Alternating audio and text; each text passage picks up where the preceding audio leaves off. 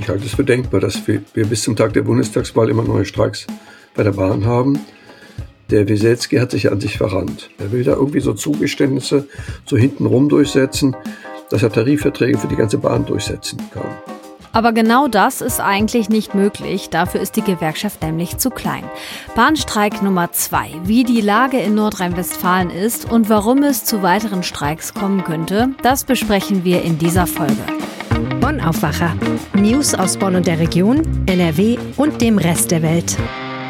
Heute mit Wiebke Dumpe. Schön, dass ihr mit dabei seid. Wenn ihr regelmäßig den Aufwacher hört, dann habt ihr das wahrscheinlich schon bemerkt. Wir klingen im Moment so ein kleines bisschen anders. Wir haben gerade nur ein großes Thema, über das sprechen wir dafür aber ein bisschen ausführlicher. Und das liegt einfach daran, dass hier im Team gerade Urlaub gemacht wird. Aber versprochen, ab September bekommt ihr wieder wie gewohnt alles Wichtige aus Nordrhein-Westfalen in 15 Minuten. So, und bevor wir jetzt zu unserem Top-Thema heute wechseln, kriegt ihr jetzt erstmal die Meldungen aus Bonn und der Region. Die Zahl der Corona-Patienten auf den Intensiv- und Normalstationen in Bonn nimmt spürbar zu. In absoluten Zahlen bewegen sie sich jedoch auf einem niedrigen Niveau. Der Deutschen Interdisziplinären Vereinigung für Intensiv- und Notfallmedizin zufolge waren von 229 Intensivbetten in Bonner Krankenhäusern 217 belegt, in 16 Fällen mit Covid-19-Patienten. Zehn von ihnen müssen beatmet werden. Anteilig macht das Stand Montag sieben Prozent der Gesamtfälle aus. Während der zweiten Corona-Welle am 7. Januar hatten die Krankenhäuser 289 Intensivbetten in Betrieb. Der Anteil der Corona-Patienten machte damals 16,6 Prozent aus. Die Uniklinik hatte am Montag insgesamt 13 Patienten mit Covid-19 in Behandlung, sieben davon auf der Intensivstation. Die Altersspanne der Patienten liegt zwischen 18 und 71 Jahren, sagt Christoph Böseke, Leiter der internistischen Intensivstation am Universitätsklinikum. Überwiegend seien die Corona-Patienten ungeimpft, es seien jedoch auch Geimpfte unter ihnen. Diese hätten chronische Erkrankungen und oder ein höheres Lebensalter, die ein schlechteres Ansprechen auf die Impfung wahrscheinlich machen, mein Böseke. Generell halten Bonner Medizinerinnen und Mediziner die am Freitag in Kraft getretene Corona-Schutzverordnung in NRW für geeignet, um ein erneutes Überlaufen der Normal- und Intensivstationen mit Corona-Infizierten zu verhindern. Böseke sagte gegenüber dem Generalanzeiger, die neuen Regeln betonten die aktive Einbindung der Bevölkerung. Jeder ist dadurch gefordert und kann etwas zum Ende der Pandemie beitragen, sowohl durch das Impfen als auch durch das Einhalten der AHL-Regeln, sagte er. Aus Sicht des ärztlichen Direktors von Johanniter und Waldkrankenhaus, Yon Jun Ko, können die 3G-Beschränkungen, die nun für viele öffentlichen Veranstaltungen und Angebote gelten, dazu beitragen, einen Schritt in Richtung Normalität zu gehen. Wir sind an dem Punkt angelangt, an dem wir lernen müssen, mit dem Coronavirus dauerhaft zu leben, so wie wir gelernt haben, mit dem Grippevirus umzugehen, erklärte Co. Dass Getestete den Geimpften und Genesenen gleichgestellt sind, hält er im Kern für richtig. In einer freien Gesellschaft sollten gute Argumente Vorrang haben vor Verboten. Aus medizinischer Sicht ist die Wahrscheinlichkeit einer Übertragung bei Getesteten nicht höher als bei Geimpften oder Genesenen, sagte er. Wenn die Bürgertests im Oktober nicht mehr kostenlos sind, könnte die Impfquote weiter steigen. Brandermittler der Polizei haben am Montag die Dreifachturnhalle der Berthold Brecht Gesamtschule in Bonn-Tannbusch untersucht. Die Halle war am Sonntagmorgen bei einem Feuer massiv beschädigt worden. Wir gehen von Brandstiftung aus, sagte Polizeisprecher Robert Scholten am Nachmittag. Zum derzeitigen Zeitpunkt der Ermittlungen könne man allerdings nicht sagen, ob fahrlässig oder vorsätzlich. Möglicherweise müsse man noch einen Sachverständigen hinzuziehen. Das Feuer ist alle Voraussicht nach im Bereich der Umkleiden ausgebrochen. Der durch das Feuer entstandene Schaden ist immens. Eine Schätzung der Schadenshöhe sei derzeit aber noch schwierig. Wie die Stadt Bonn mitteilte, wurden Teile der tragenden Konstruktion des Gebäudes durch die extreme Hitze massiv geschädigt. Ein Abriss und ein Neubau der Turnhalle könne derzeit nicht ausgeschlossen werden. Wie es weitergeht, könne erst nach weiteren Untersuchungen in den kommenden Wochen gesagt werden, heißt es von der Stadt Bonn. Für die Schule ist es nach Aussage von Schulleiterin Sabine Suchan eine Katastrophe. 1300 Schülerinnen und Schüler besuchen die Bertolt Brecht Gesamtschule. Die Dreifachturnhalle ist allein von von der Schule werktags bis in die frühen Abendstunden belegt. Dazu kommen viele Vereine, die die Halle nutzen. Wie die Schule den nun ausfallenden Sportunterricht kompensieren kann, ist derzeit unklar, sagte die Schulleiterin. Von Seiten der Stadt aus werde bereits Hilfe organisiert und koordiniert. Es werde auch nach freien Hallenkapazitäten in anderen Schulen gesucht. Das Ennertbad in Bonn-Boll-Pützchen könnte über den Winter geöffnet bleiben. Die CDU schlägt eine Traglufthalle für das Freibad vor. Die Verwaltung wird in einem Antrag für die nächste Sitzung der Bezirksvertretung Beul beauftragt, Anmietung und Aufbau einer Traglufthalle für die bevorstehenden Wintermonate zu prüfen. Das große Becken soll überdacht werden. Hintergrund ist, dass in der Beuler Bütt umfangreiche Wartungsarbeiten anstehen. Schul- und Sportschwimmen sind nur eingeschränkt oder gar nicht möglich. Erst im Laufe des kommenden Jahres soll das Boiler Hallenbad wieder für die Allgemeinheit geöffnet werden. Die Stadt Bonn betreibt für das Bad Godesberger Einzugsgebiet bereits eine solche Traglufthalle im Friesdorfer Freibad.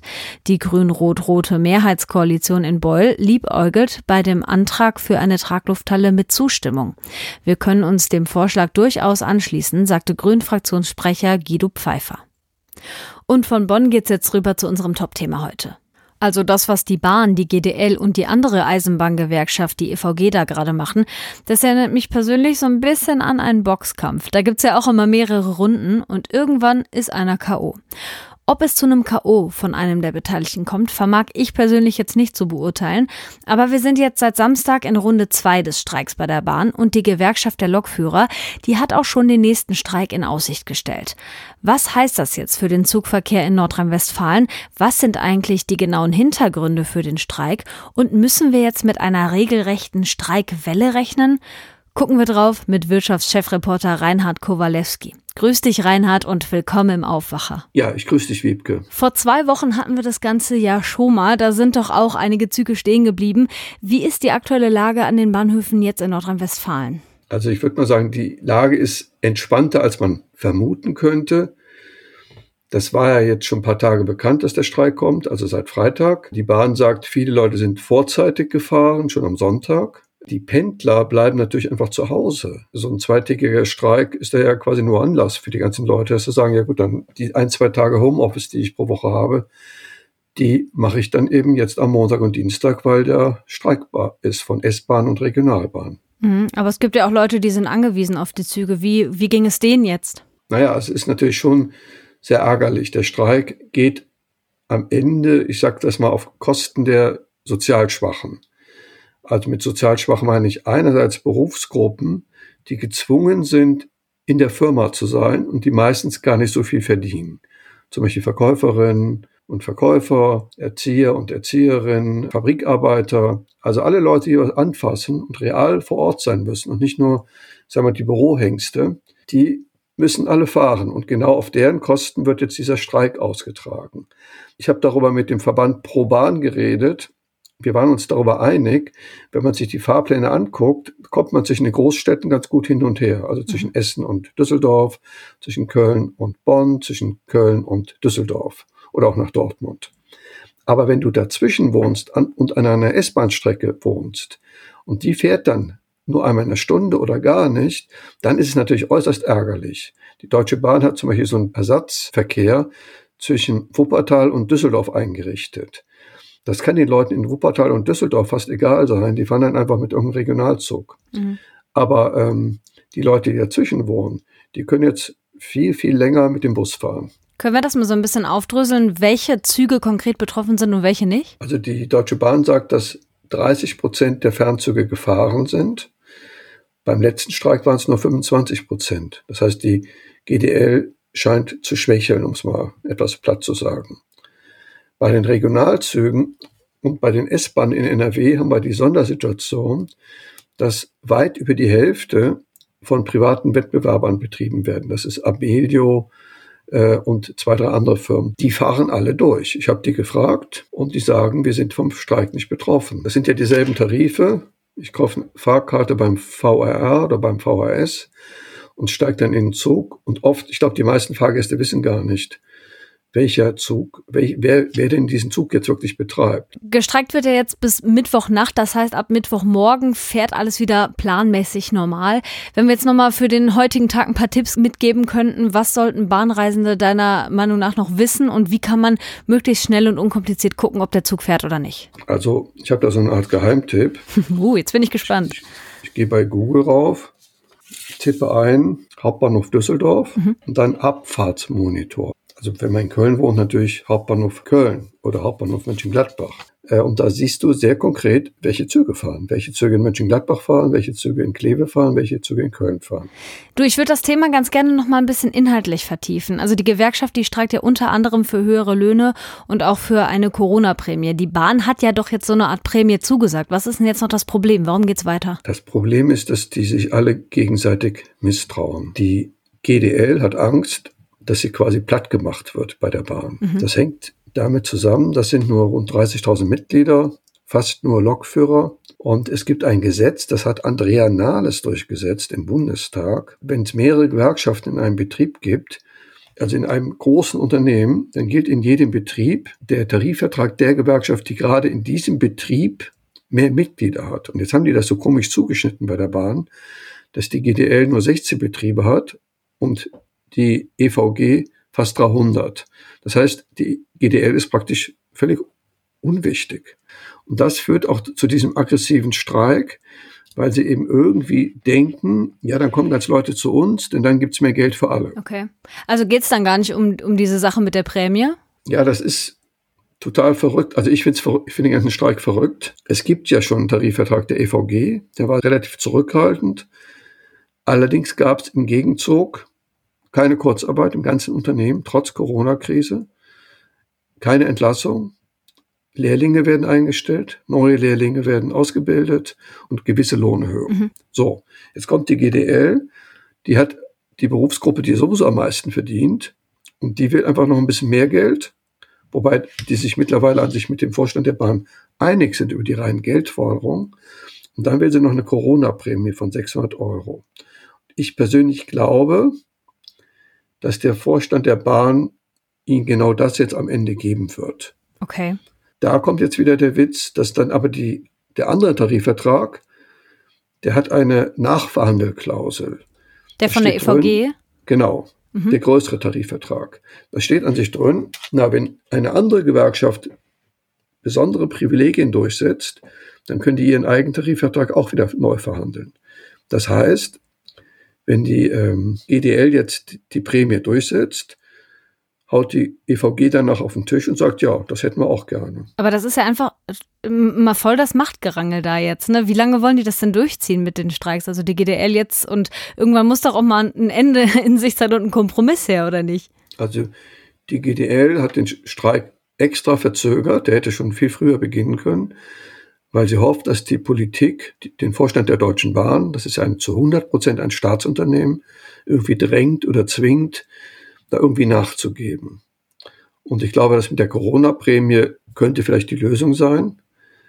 Was die Bahn aber nicht machen kann, ist, dass sie der GDL irgendwie zu billigt, dass sie überall im Unternehmen Tarifverträge schließt, weil sie da überhaupt keine Mitglieder hat. Okay. Dann abschließend einmal dein Blick jetzt auf diese ganze Aktion.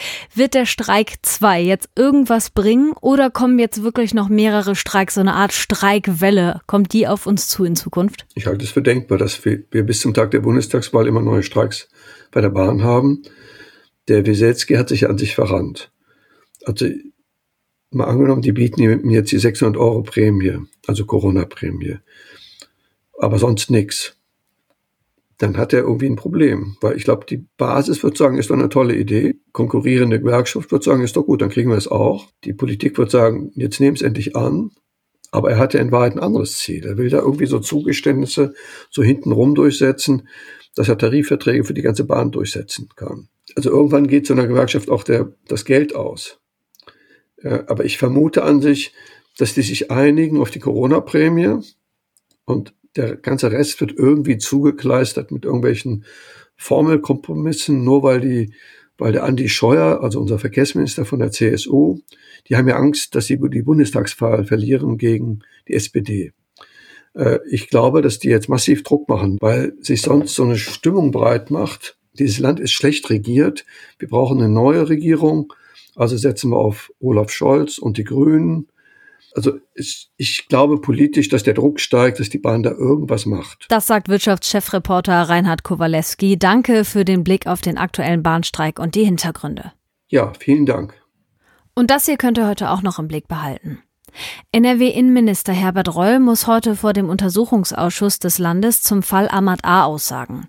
Der Syrer starb vor drei Jahren nach einem Brand in seiner Gefängniszelle. Nach dem Vorfall stellte sich heraus, dass der Mann unschuldig war. Der Haftbefehl galt damals einem Mann aus Mali, der dem Toten gar nicht ähnlich sah. Als Ursache wurde vermutet, dass die Personendaten der beiden Männer im Fahndungssystem der Polizei verschmolzen seien. Daran gibt es allerdings Zweifel. Neben Reul müssen auch sein Staatssekretär sowie die Abteilungsleiterin der Polizeiabteilung aussagen. Nachdem in der Nacht zu Samstag in Köln ein Kipperträger angegriffen worden war, verurteilten die Antisemitismusbeauftragten von Bund und Land die Tat scharf. Der Angriff zeige die hässliche Fratze des Antisemitismus. Angriffe auf Jüdinnen und Juden müssten konsequent verfolgt und bestraft werden. Das 18-jährige Opfer hatte am Freitagabend mit Bekannten auf einer Wiese gesessen. Als sie gehen wollten, seien sie beleidigt und später geschlagen worden. Der 18-jährige kam daraufhin mit Nasen- und Jochbeinbruch ins Krankenhaus. Die Polizei hatte zunächst zwei Tatverdächtige festgenommen, die am Samstag aber wieder gehen konnten. Gegen sie wird jetzt ermittelt. In Mönchengladbach müssen sich ab heute ein 24-Jähriger und eine 20-Jährige vor Gericht verantworten. Ihnen wird vorgeworfen, ihren fünf Wochen alten Säugling misshandelt zu haben. Das Kind kam mit lebensgefährlichen Verletzungen ins Krankenhaus und hat bleibende Hirnschäden. Die Mutter des Kindes soll die Übergriffe zugelassen haben. Auch die zum Tatzeitpunkt 17 Monate alte Tochter des Paares soll geschlagen worden sein. Sie hatte unter anderem das Schienbein gebrochen. Und hier kommt noch schnell das Wetter. Heute bleibt es trocken in Nordrhein-Westfalen. Die Sonne kommt raus, ab und zu ziehen mal ein paar Quellwolken durch. Maximal 24 Grad sind drin, in höheren Lagen 18.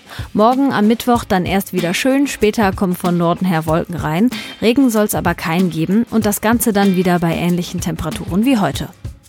Das war der Aufwacher am Dienstag. Wenn ihr keine Folge mehr verpassen wollt, lasst uns doch gerne ein Abo da. Und falls ihr Feedback für uns habt, Lob oder Kritik, gerne her damit, am besten per Mail an aufwacher.rp-online.de. Ich bin Wiebke Dumpe und ich sage Tschüss, bis zum nächsten Mal. Mehr Nachrichten aus Bonn und der Region gibt's jederzeit beim Generalanzeiger. Schaut vorbei auf ga.de.